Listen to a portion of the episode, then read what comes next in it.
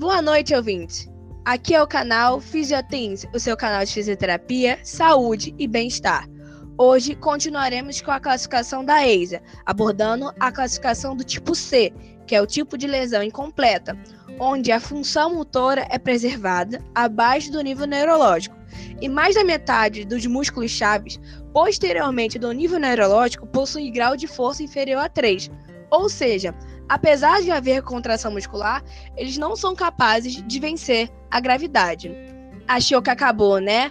O fisioterapeuta Eduardo trará nos próximos podcasts as próximas classificações dessa escala, que auxiliará você, estudante da área da saúde, a avaliar um paciente com traumatismo raquiomedular. Boa noite a todos.